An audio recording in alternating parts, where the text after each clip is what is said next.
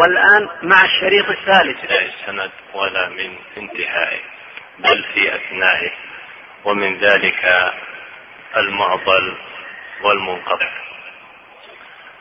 المعضل هو الحديث الذي سقط من إسناده راويان فأكثر على التوالي.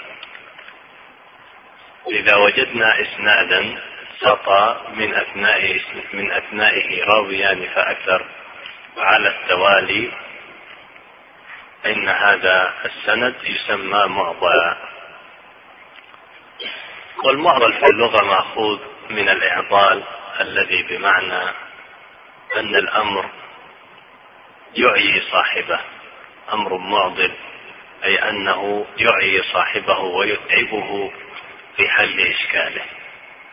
وذلك لأن سقوط رجل واحد من السند أهون من سقوط رجلين فأثر. فكلما كثر الساقطون من السند كان ذلك السند أضعف ويتعب الناظر فيه ليعرف من هؤلاء الساقطون. ولذلك سمي المعضل بهذا الاسم. المعضل ما سقط من أثناء سنده راويان فأكثر على التوالي.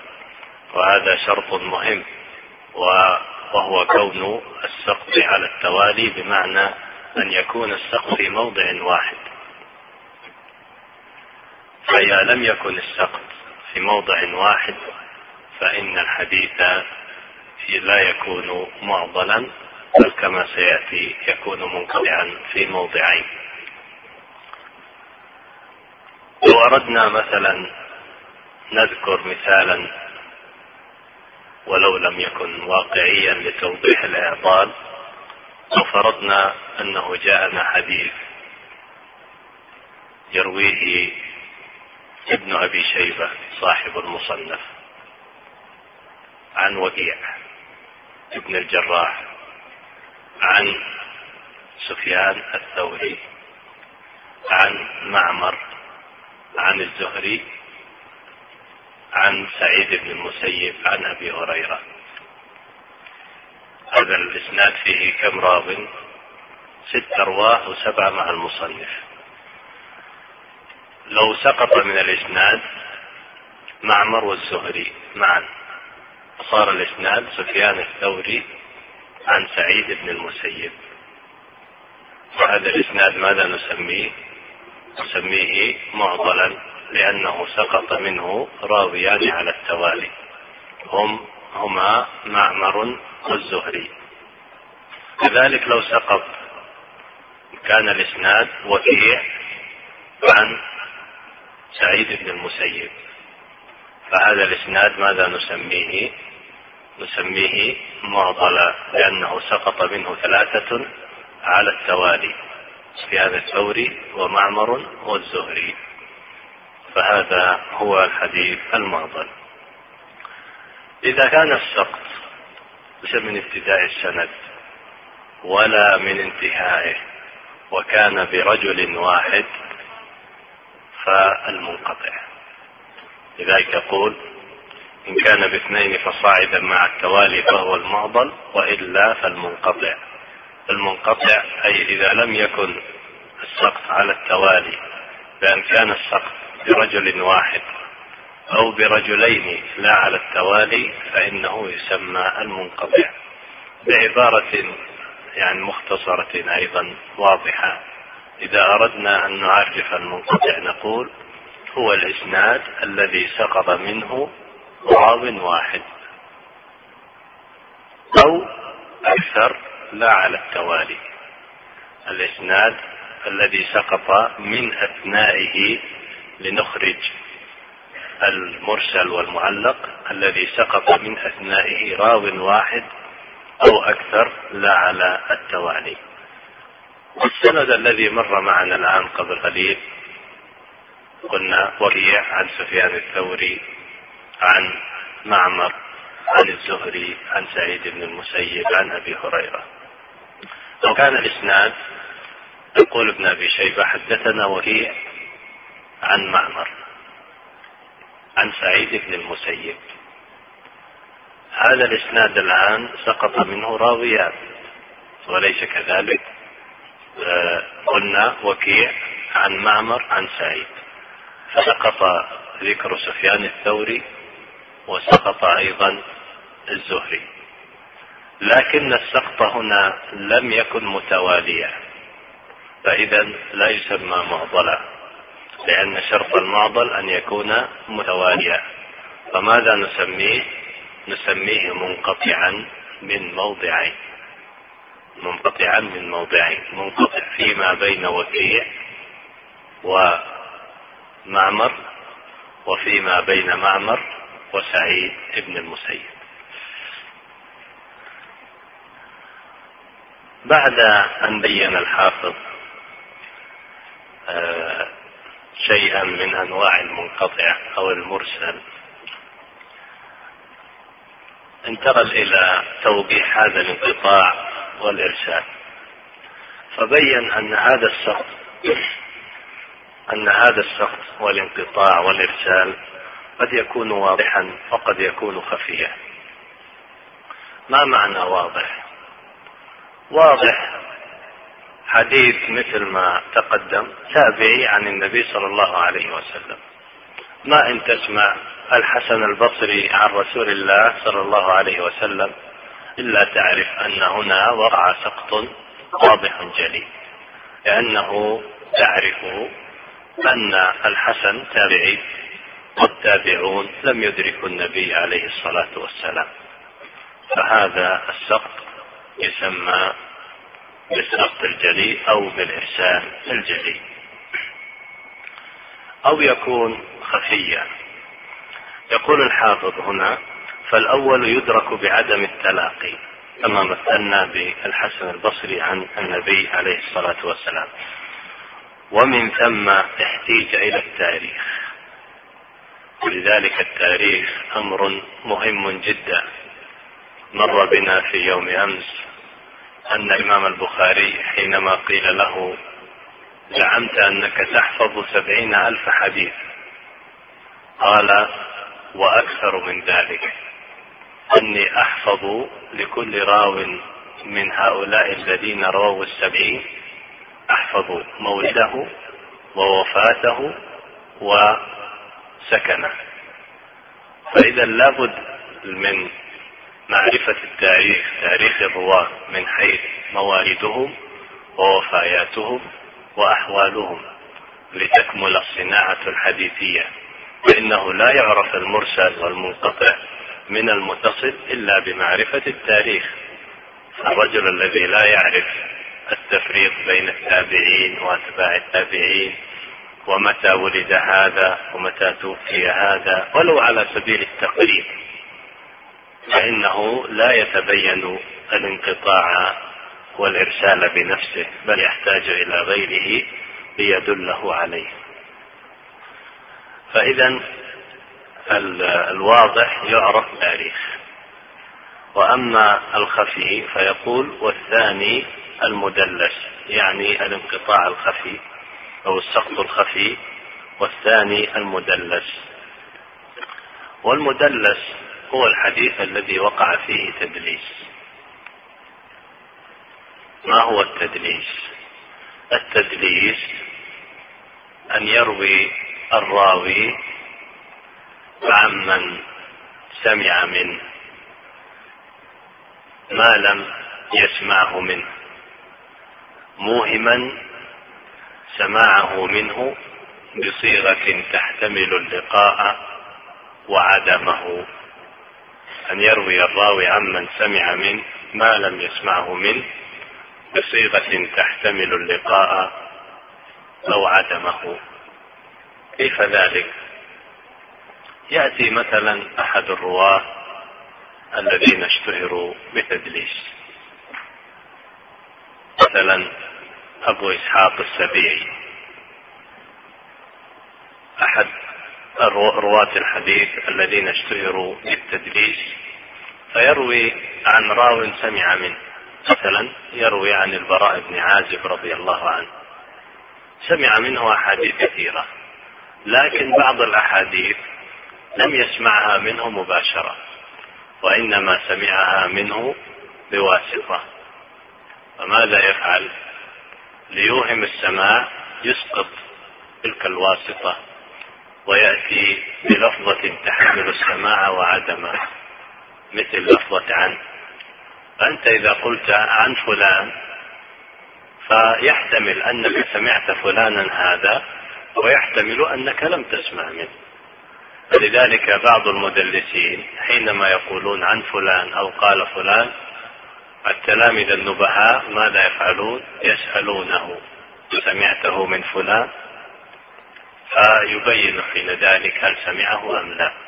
لأن هذه اللفظة عن أو قال لا تدل على السماع ولا على عدمه. فيأتي المدلس بهذه الصيغة فيوهم على السامع أنه سمع الحديث وهو لم يسمعه منه. فهذا التدليس أمر خفي إنما يفطن له الجهابذة النقاد ولذلك اشترط كثير من أهل العلم في رواية المدلس أن يصرح بالسماع بمعنى أن يقول لنا سمعت فلانا أو يقول حدثني فلان أو أخبرني فلان فيأتي بعبارة صريحة تدل على أنه سمع ذلك الحديث من ذلك الشيخ. أيضا من الأنواع الخفية من الأنواع الخفية ما يسمى بالمرسل الخفي من أنواع السقط الخفية لأننا ما زلنا في إعداد الحديث المردود بسبب السقط منه المرسل الخفي. وهو رواية المعاصر عمن لم يلقى. إذا روى راو عاصر من روى عنه. بمعنى أنهما عاشا في فترة واحدة. فروى عنه وثبت مثلا عند النقاد أنه لم يلقه لأمر ما إما لبعد بلده. هذا مدني وذاك بصري. ولم يرحل هذا الراوي إلى المدينة أو رحل إليها بعد وفاة ذلك الشيخ. هذا شامي وذاك من بلاد مثلا ما وراء النهر بخارى أو ترمذ أو نحو ذلك.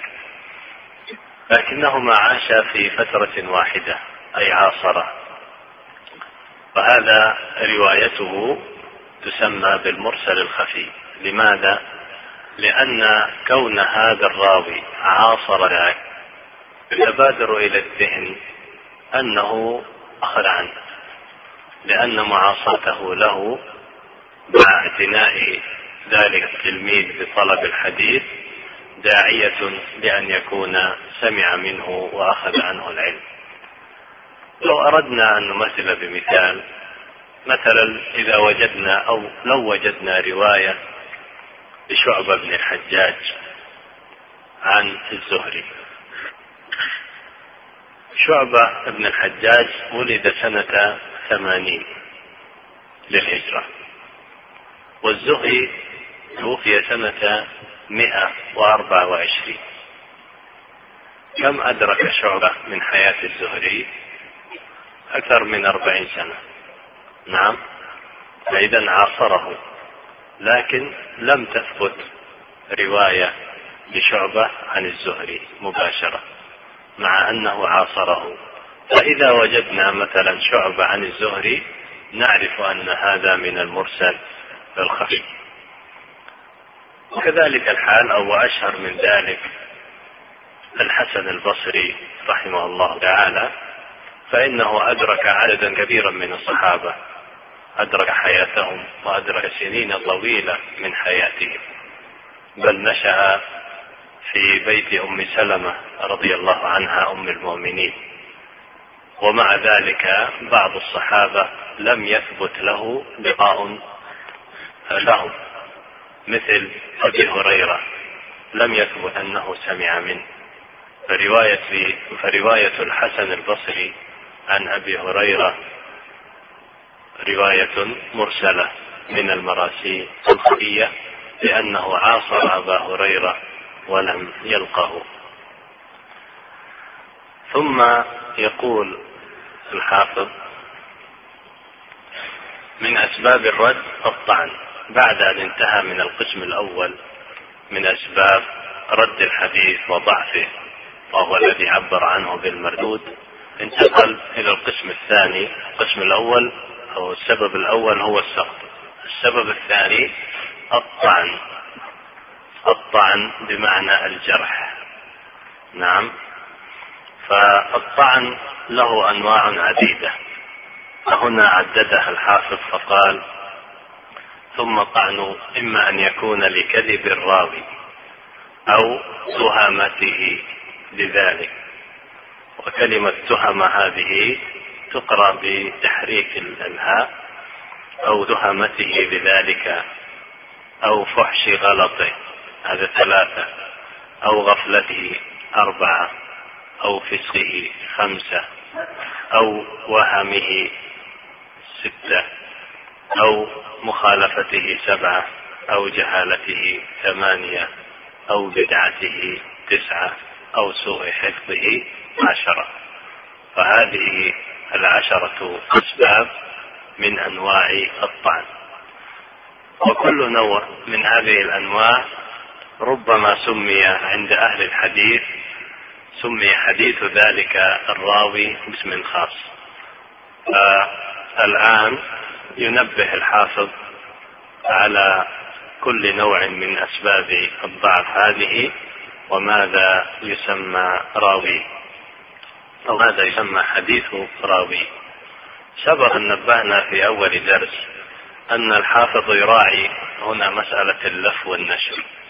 اللف والنشر أن يذكر الأشياء جملة واحدة ثم يفصل الأمر نحوها على الترتيب فهو الآن ذكر لنا وسرد لنا أسباب الطعن العشرة فسيعيد مرة أخرى تسمية كل حديث مرتبط بكل نوع من أسباب الطعن الماضية. أول سبب من أسباب الطعن الكذب وحديث الكذاب ذكر الحافظ أنه يسمى بالموضوع. قبل أن نتكلم على الموضوع يعني نذكر تعريف الكذب وإن كان يعني واضحا. الكذب هو الإخبار بخلاف الواقع تعمدا. الكذب الإخبار بخلاف الواقع تعمدا. أما ما يقع سهوا وخطا فهذا ليس من الكذب. الكذب هو ما يقع يخبر فيه المخبر بخلاف الواقع تعمدا. يقول رأيت وهو لم يرى يقصد أن يتقول. سمعت وهو لم يسمع. قال فلان وفلان لم يقل. فهذا هو الكذب. فحديث الكذاب الذي يكذب على النبي صلى الله عليه وسلم ويدعي أن النبي صلى الله عليه وسلم قال ذلك القول يسمى في الاصطلاح بالموضوع. الموضوع تعريفه هو الحديث المختلق المصنوع الذي يعني اختلقه هذا الكذاب وادعى أن رسول الله صلى الله عليه وسلم قد قال وهو لم يقله قبل قليل قلنا إن الحسن البصري رحمه الله تعالى لم يسمع من أبي هريرة. فبعض الكذابين لما رأى اختلاف المحدثين في سماع الحسن من أبي هريرة أراد أن يفصل النزاع فوضع إسنادا كذب فيه. فقال حدثنا فلان أخبرنا فلان إلى أن قال قال رسول الله صلى الله عليه وسلم سمع الحسن من أبي هريرة. نعم فكذب بهذه الكذبة ليفصل النزاع الذي وقع فيه المحدثون. فهذا من الأحاديث التي هي من أمثلة هذا الكذب ومثل به هنا الحافظ بن حجر عندكم في الشرح. والموضوع يعني له أسباب هذا الوضع له أسباب. وله أيضا علامات يعرف منها وضع الحديث فصل فيها العلماء الكلام عند هذا المبحث. يعني مثلا يقول هنا الحافظ الحامل للوضع الحامل للواضع على الوضع إما عدم الدين كالزندقة أو غلبة الجهل كبعض المتعبدين. أو فرط العصبية كبعض المغلدين أو اتباع هوى بعض الرؤساء أو الإغراض بقصد الاشتهار. وكل ذلك حرام بإجماع من يعتد به. لأن الكذب على رسول الله صلى الله عليه وسلم من أعظم الكبائر. ولذلك جاء في الحديث المتواتر من كذب علي متعمدا فليتبوأ مقعده من النار. وأيضا مما ينبغي التحذير منه رواية تلك الأحاديث الموضوعة فإنه يخشى على من يذكرها دون تنبيه عليها أن يدخل في الحديث الذي أخرجه الإمام مسلم في صحيحه. من حدث عني حديثا وهو يرى أنه كذب فهو أحد الكاذبين أو الكاذبين. لذلك ينبغي التحري في ذكر الأحاديث عن رسول الله صلى الله عليه وسلم.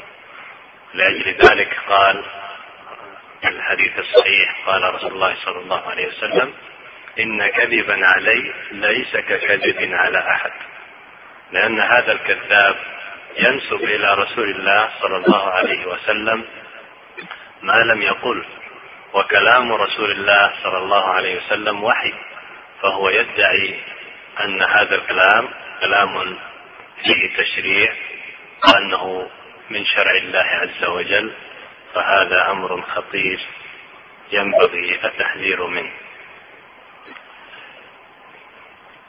القسم الثاني وهو رواية المتهم بالكذب يقول هذا يسمى في الاصطلاح بالمتروك. حديث المتهم بالكذب يسمى بالمتروك والمتهم بالكذب وهو الراوي الذي يكذب في حديث الناس ولم يثبت كذبه على النبي صلى الله عليه وسلم. يحدث الناس بخلاف الواقع لكنه لم يثبت عنه أنه كذب على رسول الله صلى الله عليه وسلم. هذا تعريف هو التعريف المشهور للمتهم بالكذب. وربما يدخل أيضا في المتهم بالكذب. الراوي الذي يروي حديثا لا نجده عند غيره مع كونه غير معروف بالعدالة وربما يكون معروف بفسق. وهذا الحديث لا يرويه غيره من أهل العلم فيكون متهما به. يعبر عنه العلماء يقولون هذا من طوامه أو من أوابده وإن لم يثبت أنه كذب على النبي صلى الله عليه وسلم فإن انفراده بذلك الحديث. مع كونه موضع تهمة مع كونه موضع تهمة و وذلك لوقوع فسق منه يكون داعيا لاتهامه بوضع ذلك الحديث لأن غيره من الرواة المعتنين برواية الأحاديث لم يروه دونه. الثالث وهو رواية من كان فيه فحل غلط أو غفلة أو فسق قال الثالث والرابع والخامس يعني من كان فيه فحش غلط أو غفلة أو فسق. وفحش الغلط هو أن يزيد احتمال الخطأ على احتمال الصواب زيادة فاحشة. من يكثر خطأه ويزيد على صوابه زيادة كبيرة يسمى عند المحدثين بفاحش الغلط. وفحش الغلط هذا قد يكون من أسبابه الغفلة. فتصبح الغفلة وفحش الغلط بمعنى متقارب؟ وعرفت أيضا الغفلة بتعريف آخر وهو فقد الإتقان. الغفلة فقد الإتقان. ومن مظاهرها أنه يحدث بما لا يدري لا يدري الأسانيد. ولا يدري فلان عن فلان إنما يأتي يحدث كما يحصل له يغفل عن إتقان الحديث وشأن الحديث كما هو معروف عظيم. لأن الأحاديث مكونة من أسانيد ومن متون والأسانيد متعددة والرجال فيها كثيرون يحتاجون إلى ضبط ومعرفة وإتقان. فإذا غفل الراوي عن إتقان الحديث فإنه يكثر غلطه ويعظم زلله. فإذا هذه الأنواع الثلاثة الحديث الذي يرويه فاحش الغلط أو المغفل أو من اتهم بالفسق هذا يسمى حديثهم على رأي بالمنكر. المنكر كما نبهنا في الدرس الماضي له معنيان. المعنى الأول مخالفة الضعيف لمن هو أوثق منه والمعنى الثاني هو هذا وهو تفرد الضعيف. ومن الضعف فحش الغلط والغفلة والفسق وأنواع الضعف الأخرى. فإذا انفرد الراوي الذي يكون فاحش الغلط أو كثير الغفلة أو ظهر فسقه إذا انفرد بحديث فإن العلماء يحكمون على ذلك الحديث بأنه منكر. انتقل بعد ذلك إلى النوع الخامس وهو الوهم. الوهم هو يعني بعبارة واضحة الغلط الغلط غير المقصود. الوهم هو الغلط والخطأ. بحيث يظن الراوي أن الحديث روي على ذلك الوجه والصواب خلافه. يكون الحديث موقوفا فيرويه على سبيل الغلط والوهم مرفوعا. يكون الحديث مسلا فيرويه على سبيل الغلط والوهم موصولا. يكون الحديث يروى بسند فيغير سنده ويقلبه لا متعمدا وإنما على سبيل الوهم ولا يقع منه هذا الوهم كثيرا لأنه إذا كثر منه وصف بفحش الغلط كما تقدم. ثم بين أن هذا الوهم والغلط كيف نعرفه؟ يقول إن اطلع عليه بالقرائن وجمع الطرق فالمعل أو المعلل. يعني هذا الحديث الذي وقع فيه الوهم كيف نعرفه؟ نعرفه بتتبع الطرق والنظر في القرائن. ولذلك يقول علي بن المديني رحمه الله تعالى الباب إذا لم تجمع طرقه لم يتبين خطأه. إذا أردت أن تعرف هذا الحديث وقع خطأ أو وهم فاجمع طرقه. الباب إذا لم تجمع طرقه لم يتبين خطأه. وهذه قاعدة مهمة في مبحث المعلم بسم الله الرحمن الرحيم. الحمد لله رب العالمين. وصلى الله وسلم وبارك على نبينا محمد وعلى آله وصحبه أجمعين. أما بعد فقال الحافظ ابن حجر رحمه الله تعالى ثم الوهم إن اطلع عليه بالقرائن وجمع الطرق فالمعلل. ثم المخالفة إن كانت بتغيير السياق فمدرج, فمدرج الإسناد أو بدمج موقوف بمرفوع فمدرج المتن أو بتقديم أو تأخير فالمقلوب.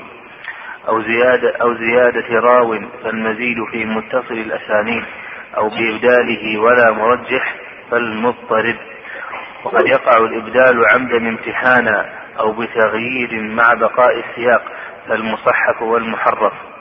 ولا يجوز تعمد تغيير المتن بالنقص والمرادف إلا لعالم بما يحيل المعاني. فإن خفي المعنى احتيج إلى شرح الغريب وبيان المشكل ثم الجهالة. وسببها أن الراوي قد تكثر نعوته فيذكر بغير ما اشتهر به لغرض وصنفوا فيه الموضح. وقد يكون مقلا فلا يكثر الأخذ عنه وصنفوا فيه الوحدان أو لا يسمى اختصارا وفيه المبهمات. ولا يقبل المبهم ولو أبهم بلفظ التعديل على الأصح. فإن سمي وانفرد واحد عنه فمجهول العين أو اثنان فصاعدا ولم يوثق فمجهول الحال وهو المستور يكفي طيب.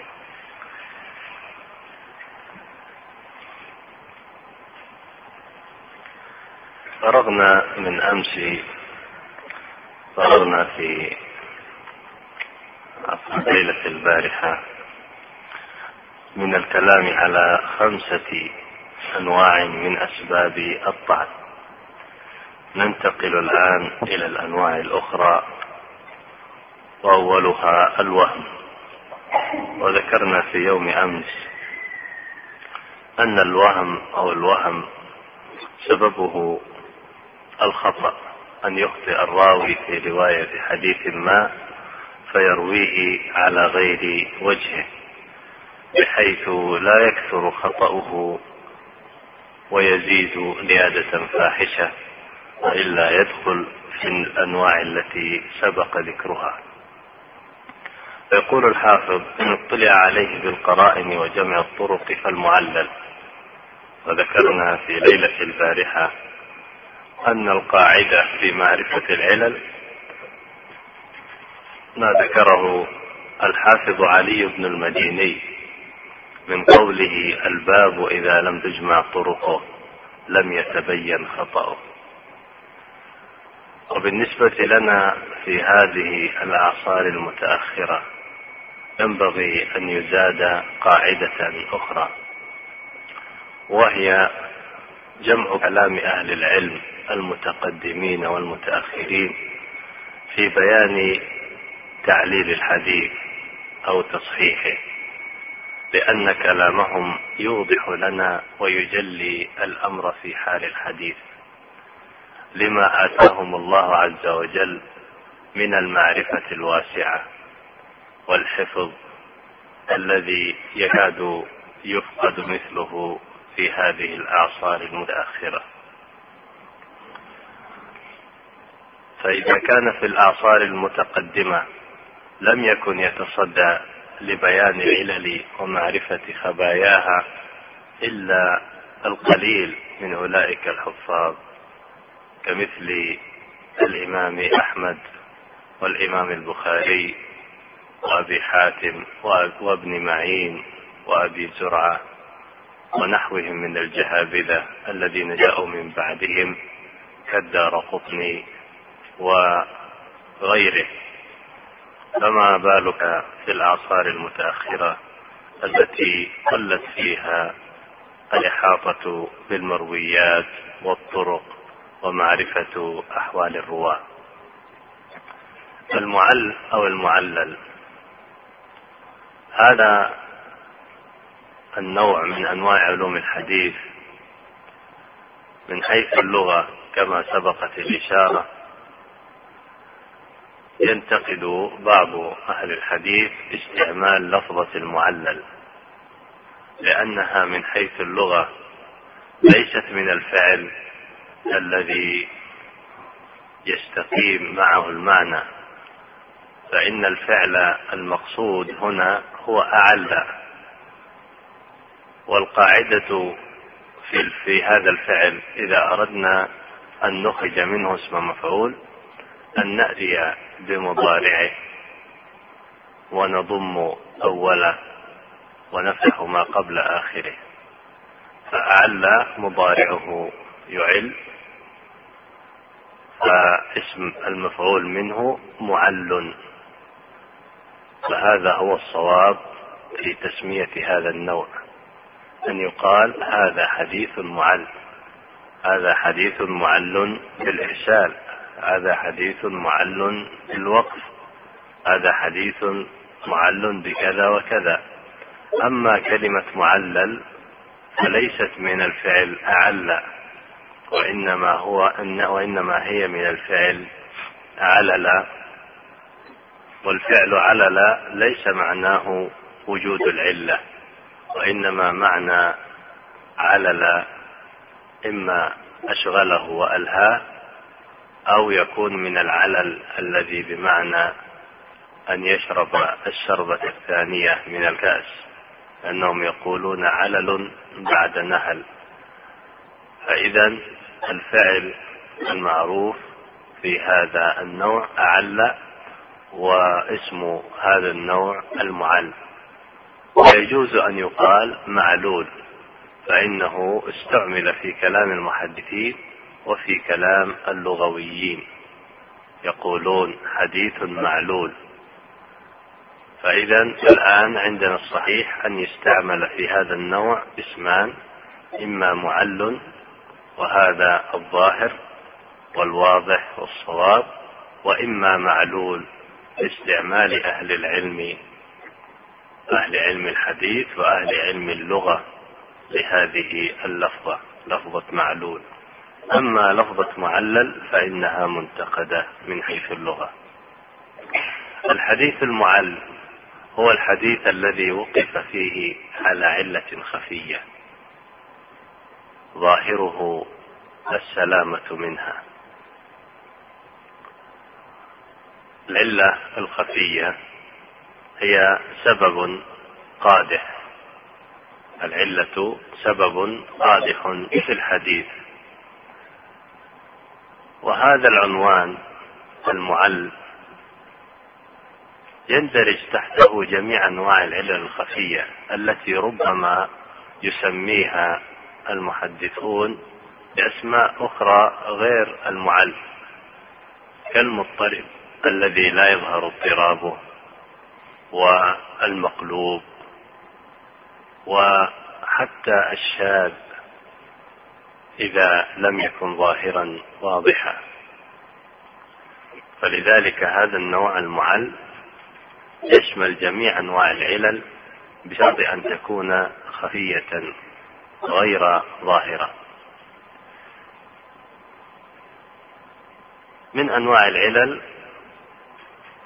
أن يحدث أن يكون الحديث ظاهره الاتصال ورواته ثقات وتتوافر فيه شروط الصحة ويأتينا من طرق أخرى هي أقوى مرسلا فالناظر ابتداء يرى هذا الإسناد أمامه فينظر في أحوال رجاله فيجدهم ثقات عدول ضابطون. كل سمع من الآخر لا يبدو عليه شذوذ ولا علة. حتى إذا جمع الطرق تبين له أن الرواة لم يتفقوا على رواية الحديث على نحو واحد بل اختلفوا. بعضهم يصله وبعضهم يرسله. فإذا ثبت له أن الحديث الصواب فيه الإرسال يتبين له بذلك أن الحديث معل بخلاف ما كان يبدو عليه. من أمثلة الأحاديث المعلة. حديث أحبب حبيبك هونا ما عسى أن يكون بغيضك يوما ما وأبغض بغيضك هونا ما عسى أن يكون حبيبك يوما ما. فهذا الحديث له إسناد مخرج بما أتذكر عند ابن حبان وغيره ظاهره الصحة والسلامة من العلة. ولكن بجمع الطرق يتبين أن الحديث ليس مرفوعا من كلام النبي صلى الله عليه وسلم وإنما هو موقوف على علي رضي الله عنه. وأما الأحاديث التي وردت أخرى مرفوعة عن النبي عليه الصلاة والسلام من حديث ابن عمر أو من حديث أبي هريرة فإنها شديدة الضعف. فهذا لم يتبين إلا بعد جمع الطرق ومقارنتها. ولذلك يعني كلمة علي بن المدين السابقة ينبغي الأخذ بها واعتبارها. الباب إذا لم تجمع طرقه لم يتبين خطأه ويؤكدها ما جاء هنا في السياق من قول الحافظ رحمه الله. الوهم إن اطلع عليه بالقرائن وجمع الطرق فالمعل ثم ذكر السبب السابع من اسباب الطعن في الحديث. وهو المخالفة. فهذه المخالفة يقول إن كانت بتغيير السياق فمدرج الإسناد أو بدمج موقوف بمرفوع فمدرج المتن. اذا الآن يفسر لنا الحافظ المدرج ويبين لنا أن المدرج نوعان. مدرج في الإسناد ومدرج في المتن. أما المدرج في الإسناد فبين في الشرح أن له أقسام أو معاني. منها يقول أن يروي جماعة الحديث بأسانيد مختلفة فيرويه عنهم راو فيجمع الكل على إسناد واحد من تلك الأسانيد ولا يبين الاختلاف. مثلا لو جاءنا حديث مروي عن أبي هريرة رضي الله عنه. مدرج الإسناد فيه دقة يحتاج إلى انتباه فإنه من أصعب الأنواع. لو جاءنا حديث يرويه أبو هريرة رضي الله عنه. ويرويه عن أبي هريرة الأعرج عبد الرحمن بن هرمز أحد الثقات المشهورين وسعيد ابن المسيب أيضا أحد الأئمة المشهورين. من فضلك اقلب الشريط أيضا أحد الأئمة المشهورين. ويرويه عنهما الزهري. ويرويه عن الزهري أو دعونا نذكر ثالثا عن أبي هريرة أبو سلمة. أبو سلمة بن عبد الرحمن عن أبي هريرة. فصار يرويه عن أبي هريرة كم؟ ثلاثة. ويرويه عن هؤلاء الثلاثة الزهري. ثم الزهري يتلمد على أبي سلمة وعلى آه سعيد بن المسيب. ولا تذكر بالضبط هل تتلمذ تتلمذ على الأعرج أم لا. المهم لو فرضنا أنه يرويه عن هؤلاء الثلاثة. ثم يرويه عن الزهري ثلاثة آخرون. لكن كل واحد يروي طريقا واحدا مثلا يرويه من طريق ابن المسيب معمر عن الزهري عن ابن المسيب. ويرويه من طريق أبي سلمة سفيان بن عيينة عن الزهري عن أبي سلمة. ويرويه من طريق الأعرج يونس بن يزيد عن الزهري عن الأعرج. فإذا جاءنا راو وحدث في هذا الحديث ورواه مثلا عن سفيان بن عيينة لم يسمعه إلا من سفيان بن عيينة. فقال حدثني سفيان بن عيينة عن الزهري عن سعيد بن المسيب وأبي سلمة والأعرج عن أبي هريرة. فهذا إدراج لأن حديث ابن عيينة لم يروه إلا من طريق من؟ أبي سلمة. وهذا الراوي زاد في السند الطريق الذي رواه الزهري عن سعيد بن المسيب وعن الأعرج. فهذا يسمى في الاصطلاح إدراج الإسناد. معنى الإدراج من حيث اللغة أن يدخل في الشيء ما ليس منه. فهو هنا أدخل في إسناد سفيان بن عيينة عن الزهري عن أبي سلمة ما ليس منه فأضاف حديث سعيد بن المسيب وحديث الأعرج. النوع الثاني يقول أن يكون المتن عند راو إلا طرفا منه فإنه عنده بإسناد آخر فيرويه راو عنه تاما بالإسناد الأول. بمعنى أن يكون الحديث طويلا يشتمل على جمل. وهذا الحديث مثلا لو قلنا يرويه الزهري عن أبي سلمة ويرويه الزهري عن سعيد بن المسيب عن أبي هريرة. وهذا الحديث فيه طول ومكون من جمل. فحديث الزهري عن سعيد فيه بعض الجمل. وحديث الزهري عن أبي سلمة فيه بقية الجمل.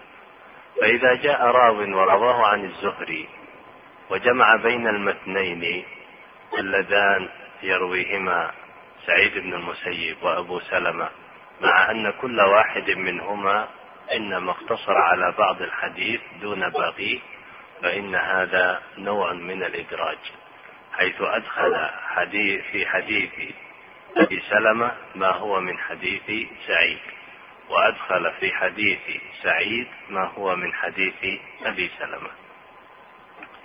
هذه أو هذان النوعان من أهم أنواع الإدراج في السند. ننتقل بعد ذلك إلى الإدراج في المتن.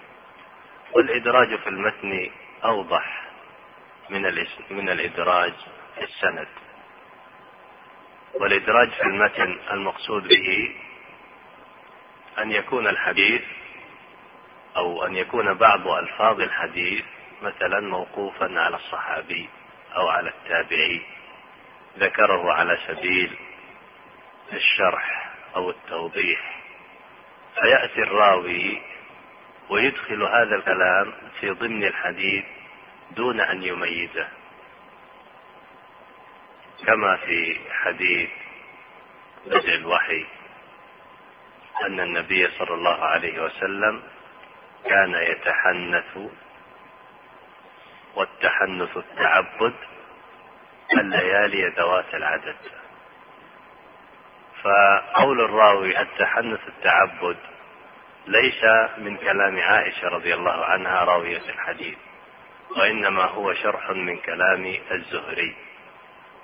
الذي لا ينتبه يظن أن هذا السياق كله من كلام عائشة رضي الله عنها تصف حال النبي صلى الله عليه وسلم قبل الوحي.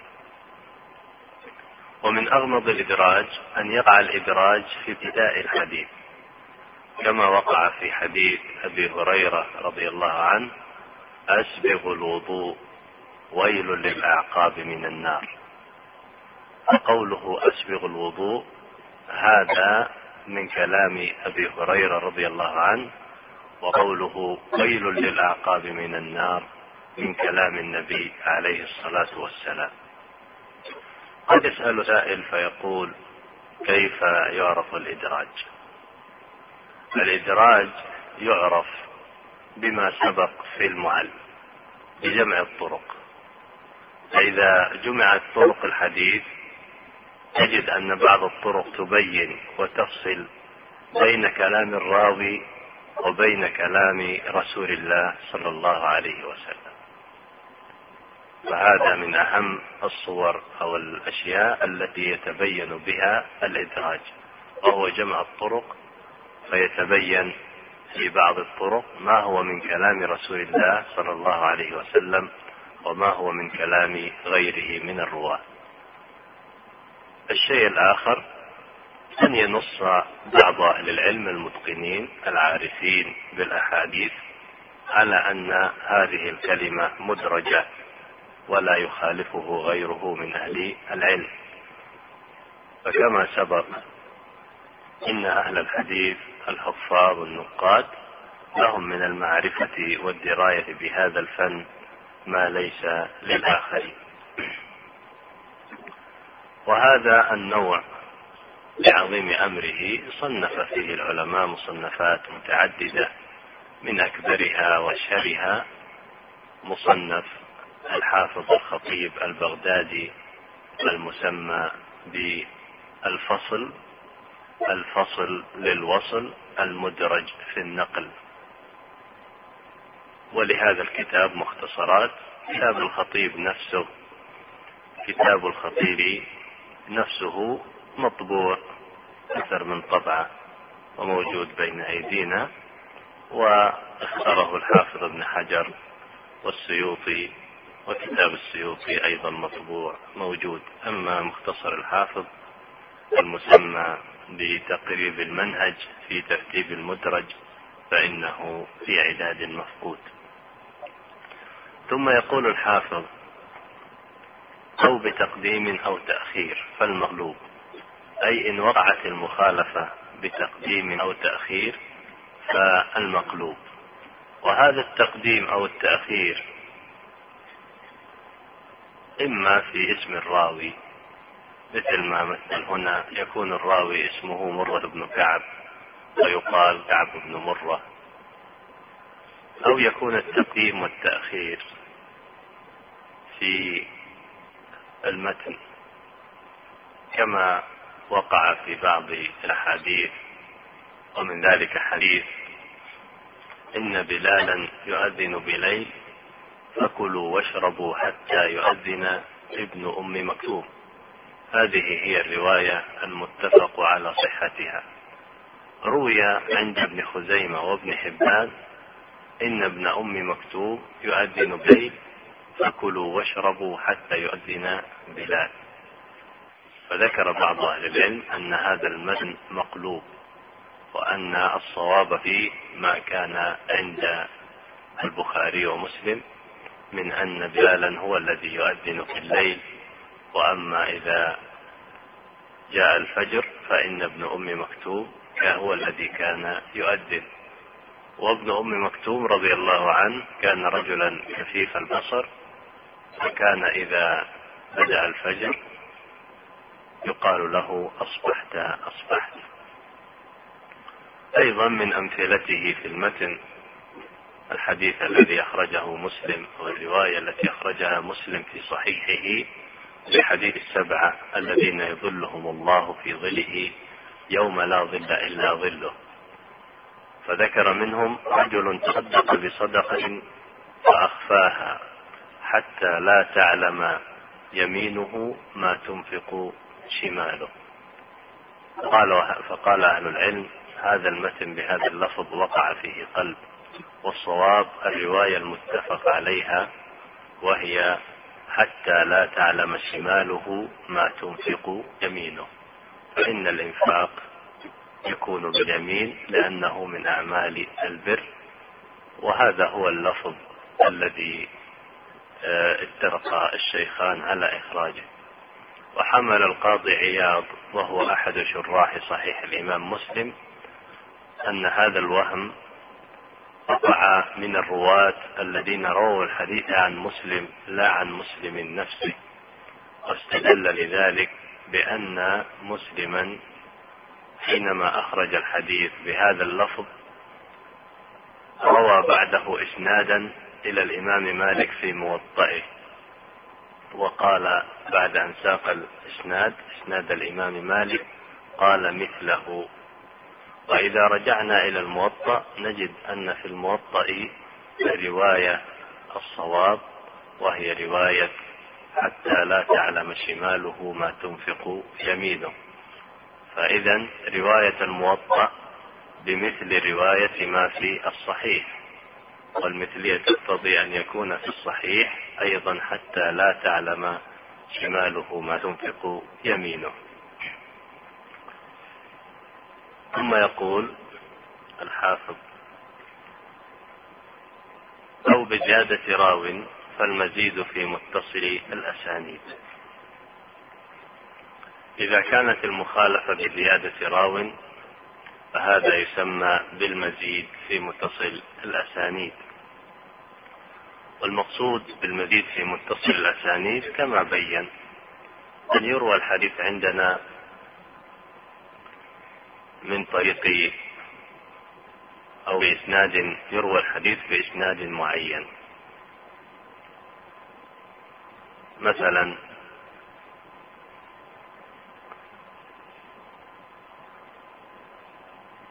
قلنا مالك عن آه، نافع عن ابن عمر.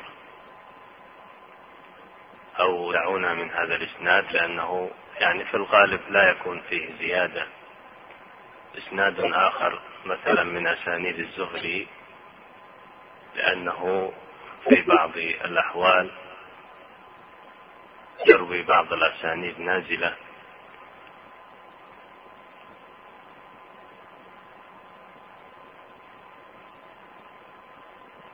مثلا آه، الزهري عن عبيد الله بن عبد الله بن عتبة بن مسعود. لو فرضنا أنه يروي عن آه، ابن عباس عبيد الله بن عبد الله بن عتبة عن ابن عباس. الزهري عن عبيد الله عن ابن عباس. هذا الإسناد إذا كان الرواة الثقات يروون الحديث بهذا السند. وجاءنا أحد الثقات وقال الزهري عن عبيد الله عن سعيد بن جبير عن ابن عباس. ما الذي حصل هنا؟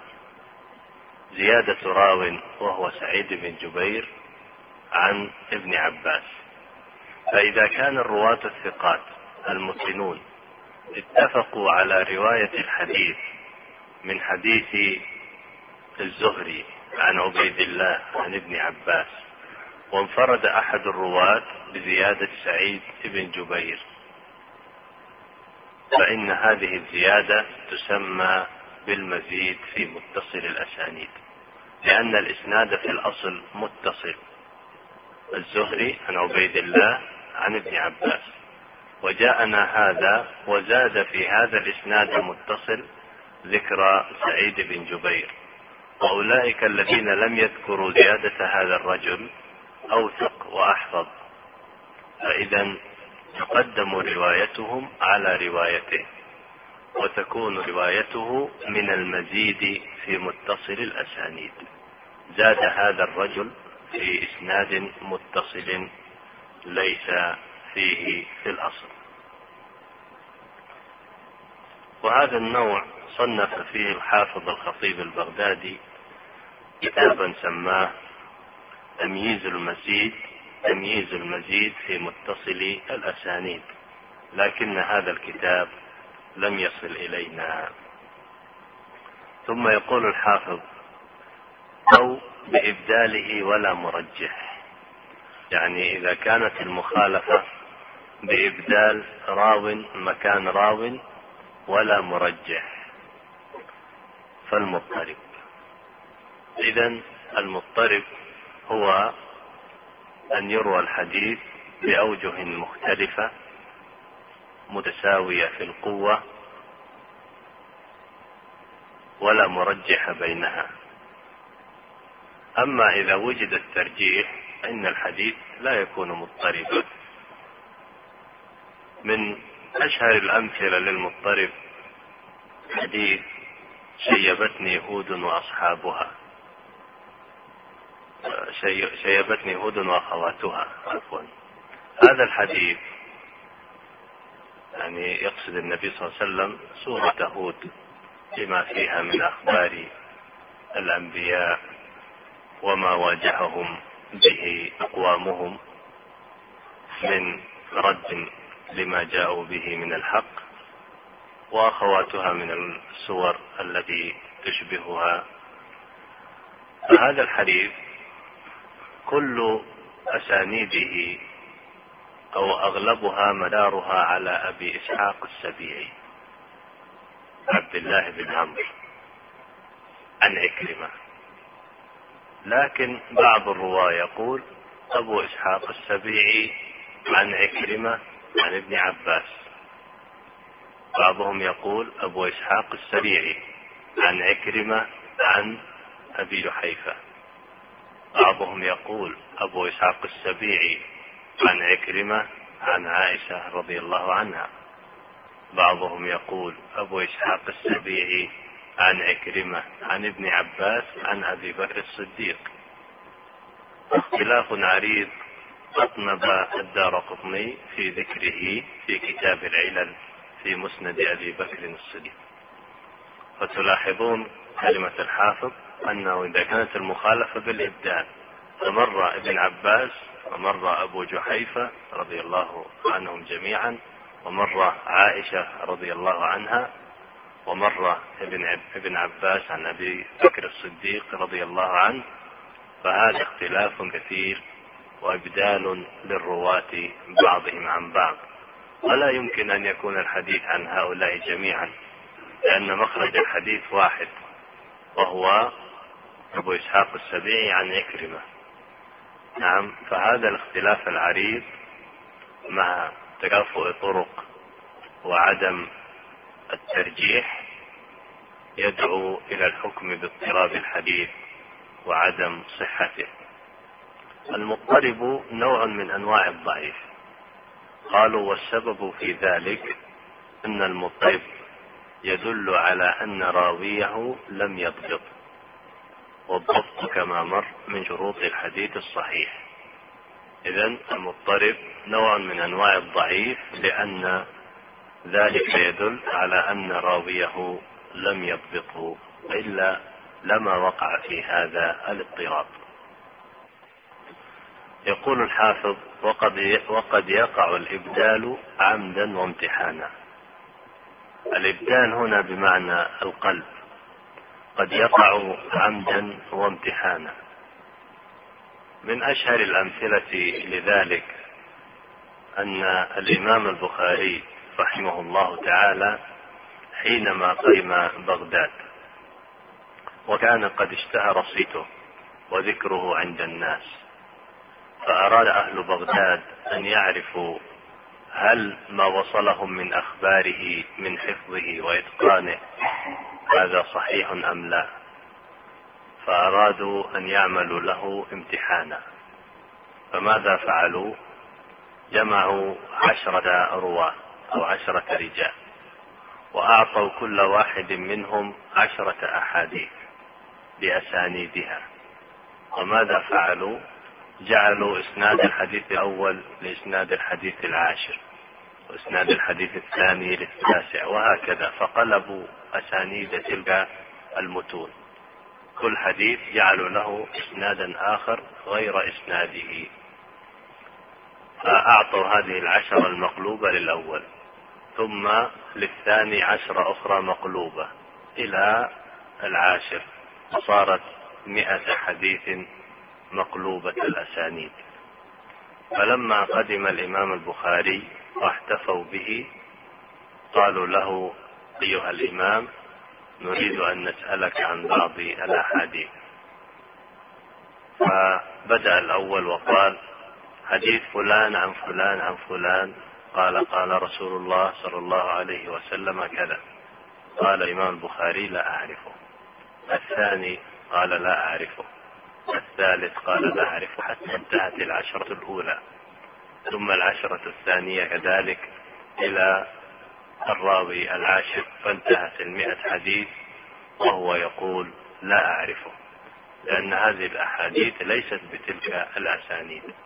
ثم بعد أن فرغوا رجع إلى الأول فقال أما حديثك الذي ذكرت أنه رواه فلان عن فلان عن فلان فالصواب أنه رواه فلان عن فلان عن فلان. وأما الحديث الثاني الذي ذكرت أنه رواه فلان عن فلان فالصواب أنه لم يروه فلان وإنما رواه فلان عن فلان. حتى انتهى من العشرة الأولى يذكر الخطأ ثم يذكر الصواب. وهكذا في العشرة الثانية والثالثة والرابعة وانتهت العشرة العاشرة وهو يرد الخطأ ويبين الصواب فيه. فأذعن الناس له وشهدوا له بحفظه وفضله. فهذا القلب الذي وقع من هؤلاء البغداديون أرادوا به الامتحان ولم يقع منهم على سبيل الخطأ والوهم وإنما ليختبروا الإمام البخاري هل ما وصلهم من أخباره من حفظه وإتقانه موافق للواقع أم لا. واختلف العلماء في هذا القلب للامتحان هل يجوز أم لا؟ فبعضهم يرى أنه يجوز إذا كان لمصلحة. لكن بشرط ألا يروى الحديث بعد ذلك على ذلك الوجه المقلوب وإنما ينتهى من ذلك القلب عند انتهاء الحاجة منه. وقالوا ثمرة ذلك معرفة ضبط الرواة. ومعرفة ضبط الرواة مقصد ينبغي اقتفاؤه. ثم يقول الحافظ رحمه الله تعالى أو بتغيير مع بقاء السياق فالمصحف والمحرف. يعني إذا وقعت المخالفة بسبب تغيير مع بقاء السياق بمعنى أن المتن هو هو إلا أن كلمة منه وقع فيها تغيير. وهذا التغيير إما أن يكون في الشكل وإما أن يكون في النقد شكل يعني الحركات والنقد المعروف يعني النقاط التي توضع على الحروف التي تتميز بها الحروف حرف الباء عن حرف التاء. عن الثاء الجيم عن الحاء عن الخاء الصاد عن الضاد. وجرت عادة أهل الضبط أن الحرفين اللذين ليس لهما ثالث وأحدهما منقوط والآخر غير منقوط. يقولون عن الأول غير المنقوط يسمونه بالمهمل والمنقوط يسمونه بالمعجم. فإذا وقع التغيير بسبب تغيير في الحركات فعند الحافظ هذا يسمى بالمحرف. وإذا وقع التغيير بسبب تغيير في النقد فهذا يسمى بالمصحف. من أمثلة ما وقع فيه التغيير في النقد حديث لا يأتني أحدكم بشاة تنعر بالنون والصواب تيعر بالياء. فالفرق بين تنعر وتيعر هو النقص يعني هناك النون بنقطة من فوق والصواب أنه بالياء بنقطة من تحت. أو أن يقع مثلا التصحيف باسم راو سند. الراوي يكون اسمه بشر فيقول نسر. والفرق بين كلمة نسر وبشر هو النقص وأما من حيث رسم الكلمة فواحد. وهذا التصحيف والتحريف تكون السلامة منه بالأخذ من أفواه الشيوخ المتقنين واعتماد النسخ المضبوطة المحررة من الكتب فإنه بذلك يقل التصحيف والتحريف. يقول الحافظ رحمه الله بعد ذلك يعني أيضا قبل أن ننتقل أنبه إلى أن مسألة الفرق بين التصحيف والتحريف هنا هذا اجتهاد الحافظ رحمه الله تعالى وإلا المشهور بين أهل العلم أن التصحيف والتحريف بمعنى واحد فما وقع فيه التغيير بالنقط يسمى تصحيفا وتحريفا وما وقع فيه التغيير في الشكل أيضا يسمى تصحيفا وتريفا إلا أن الحافظ هنا يرى تمييز كل واحد من النوعين باسم خاص به وهذا اجتهاده والخطب في ذلك يسير من هذه مسألة شكلية يعني لا, لا بأس بها.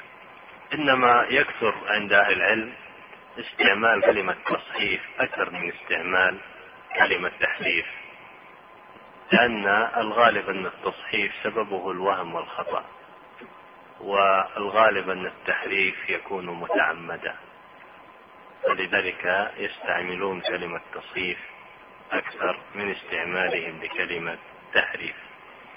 وهذا النوع صنف العلماء فيه مصنفات متعددة منها كتاب لأبي أحمد العسكري اسمه تصحيفات المحدثين وهو مطبوع في ثلاثة مجلدات وهناك كتاب للدار قطني يقال إنه يوجد مخطوطة. ومسألة التصحيف هذه والتحريف يعني حاربها العلماء أو صنفوا فيما يخدمها تصانيف عديدة فلذلك الطالب إذا أشكل عليه كلمة يخشى أن يكون ينطقها على خلاف ما هي عليه. يخشى أن ينطقها على خلاف ما هي عليه. فيخطئ في حركاتها أو نقطها فليراجع تلك الكتب. الذي منها مثلا كتب شروح الحديث؟ فإنهم يعتنون بضبط الكلمات التي في المتون والأسماء التي في الأسانيد. وأيضا مما يتعلق في الأسانيد وأسماء الرجال الكتب التي تسمى بكتب المؤتلف والمختلف. وهذه سيأتينا إن شاء الله ذكرها في موضعها. فإنها تضبط الأسماء وتبين الفرق بين من اسمه بشير وبشير وحبان وحبان وحبان وما شابه ذلك من الأسماء.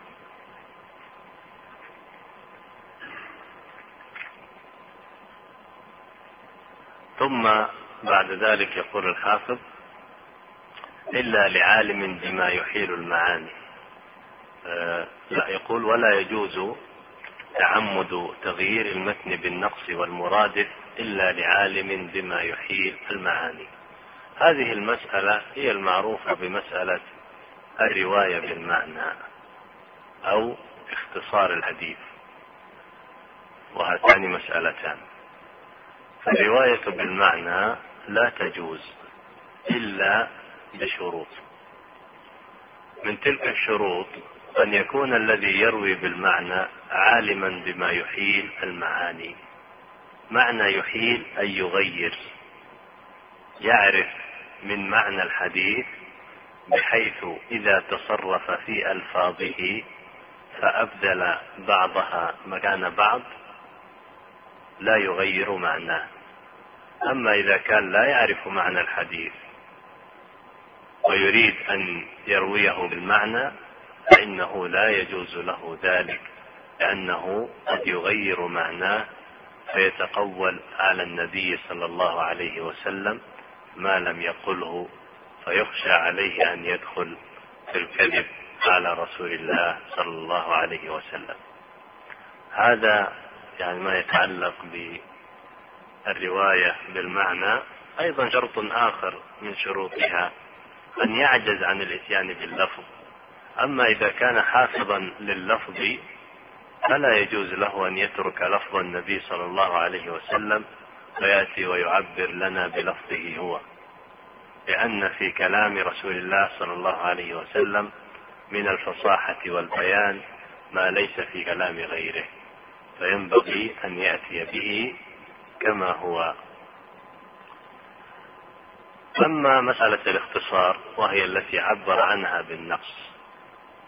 إذا كان الاختصار المقصود به أن يأتي بالجمل التي يحتاج إليها في الباب الذي يصوبه كتابه. وهذه الجملة لا تعلق لها مباشر بالجملة التي بعدها فإن هذا مما يجوز عند أهل العلم وفعلوه كثيرا في كتبهم.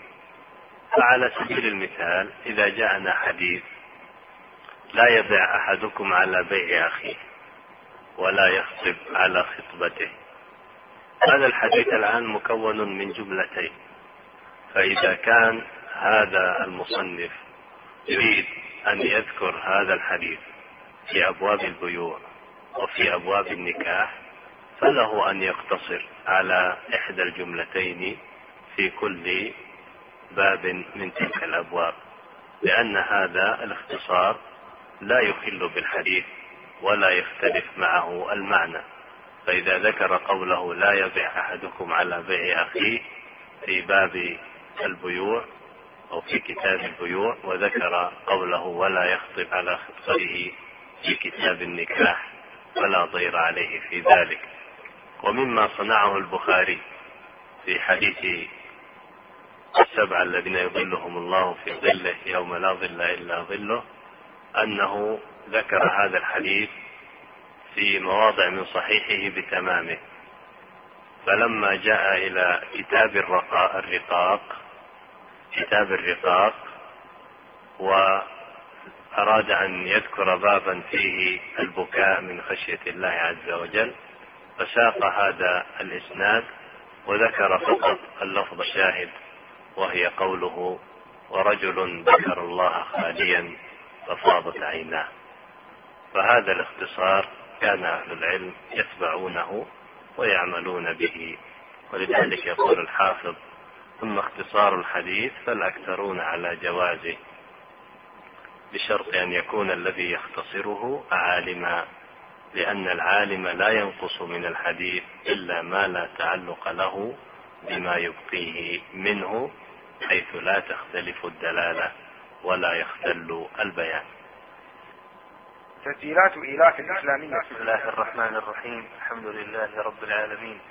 وصلى الله وسلم وبارك على نبينا محمد وعلى آله وصحبه أجمعين. أما بعد فقال الحافظ ابن حجر رحمه الله تعالى ثم الوهم إن اطلع عليه بالقرائن وجمع الطرق فالمعلل. ثم المخالفة إن كانت بتغيير السياق فمدرج فمدرج الإسناد. أو بدمج موقوف بمرفوع فمدرج المتن أو بتقديم أو تأخير فالمقلوب أو زيادة أو زيادة راو فالمزيد في متصل الأسانيد أو بإبداله ولا مرجح فالمضطرد. وقد يقع الإبدال عمدا امتحانا أو بتغيير مع بقاء السياق فالمصحف والمحرف. ولا يجوز تعمد تغيير المتن بالنقص والمرادف إلا لعالم بما يحيل المعاني. فإن خفي المعنى احتيج إلى شرح الغريب وبيان المشكل ثم الجهالة. وسببها أن الراوي قد تكثر نعوته فيذكر بغير ما اشتهر به لغرض وصنفوا فيه الموضح. وقد يكون مقلا فلا يكثر الأخذ عنه وصنفوا فيه الوحدان أو لا يسمى اختصارا وفيه المبهمات. ولا يقبل المبهم ولو أبهم بلفظ التعديل على الأصح. فإن سمي وانفرد واحد عنه فمجهول العين أو اثنان فصاعدا ولم يوثق فمجهول الحال وهو المستور. يكفي هنا.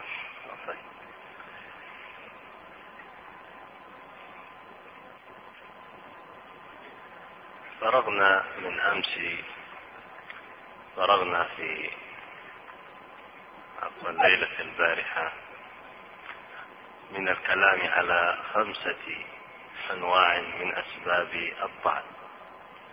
ننتقل الآن إلى الأنواع الأخرى وأولها الوهم.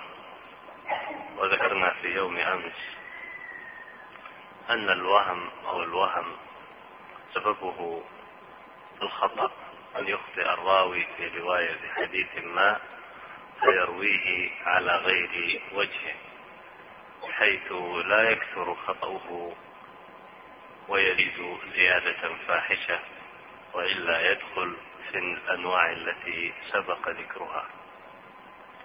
ويقول الحافظ إن اطلع عليه بالقرائن وجمع الطرق فالمعلل وذكرنا في ليلة البارحة أن القاعدة في معرفة العلل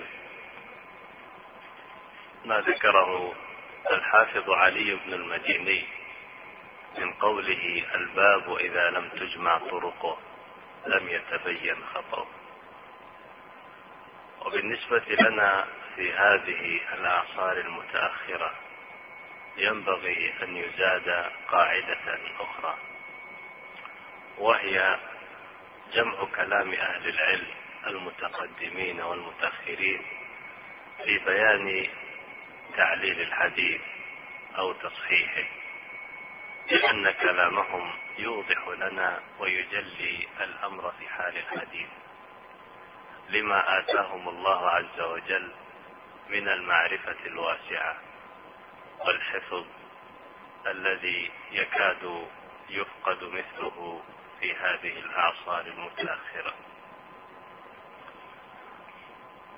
فإذا كان في الأعصار المتقدمة لم يكن يتصدى لبيان العلل ومعرفة خباياها إلا القليل من أولئك الحفاظ كمثل الإمام أحمد والإمام البخاري وأبي حاتم وابن معين وأبي زرعة ونحوهم من الجهابذة الذين جاءوا من بعدهم كالدار قطني وغيره. فما بالك بالأعصار المتأخرة التي قلت بها الإحاطة بالمرويات والطرق ومعرفة أحوال الرواة؟ المعل أو المعلل؟ هذا النوع من أنواع علوم الحديث من حيث اللغة كما سبقت الإشارة ينتقد بعض أهل الحديث استعمال لفظة المعلل لأنها من حيث اللغة ليست من الفعل الذي يستقيم معه المعنى. فإن الفعل المقصود هنا هو أعلى والقاعدة في هذا الفعل إذا أردنا أن نخرج منه اسم مفعول أن نأتي بمضارعه ونضم أوله ونفتح ما قبل آخره. فأعل مضارعه يعل فاسم المفعول منه معل. فهذا هو الصواب في تسمية هذا النوع أن يقال هذا حديث معل هذا حديث معل بالإحسان. هذا حديث معل بالوصف هذا حديث معل بكذا وكذا. أما كلمة معلل فليست من الفعل أعل وإنما هو وإنما هي من الفعل علل. والفعل علل ليس معناه وجود العلة وإنما معنى علل إما أشغله وألهاه أو يكون من العلل الذي بمعنى أن يشرب الشربة الثانية من الكأس لأنهم يقولون علل بعد نهل. فإذا الفعل المعروف في هذا النوع أعل واسم هذا النوع المعل. ويجوز أن يقال معلول فإنه استعمل في كلام المحدثين وفي كلام اللغويين. يقولون حديث معلول. فإذا الآن عندنا الصحيح أن يستعمل في هذا النوع اسمان إما معل وهذا الظاهر والواضح والصواب وإما معلول لاستعمال أهل العلم أهل علم الحديث وأهل علم اللغة لهذه اللفظة لفظة معلول. أما لفظة معلل فإنها منتقدة من حيث اللغة. الحديث المعل هو الحديث الذي وقف فيه على علة خفية. ظاهره السلامة منها. العلة الخفية هي سبب قادح. العلة سبب قادح في الحديث.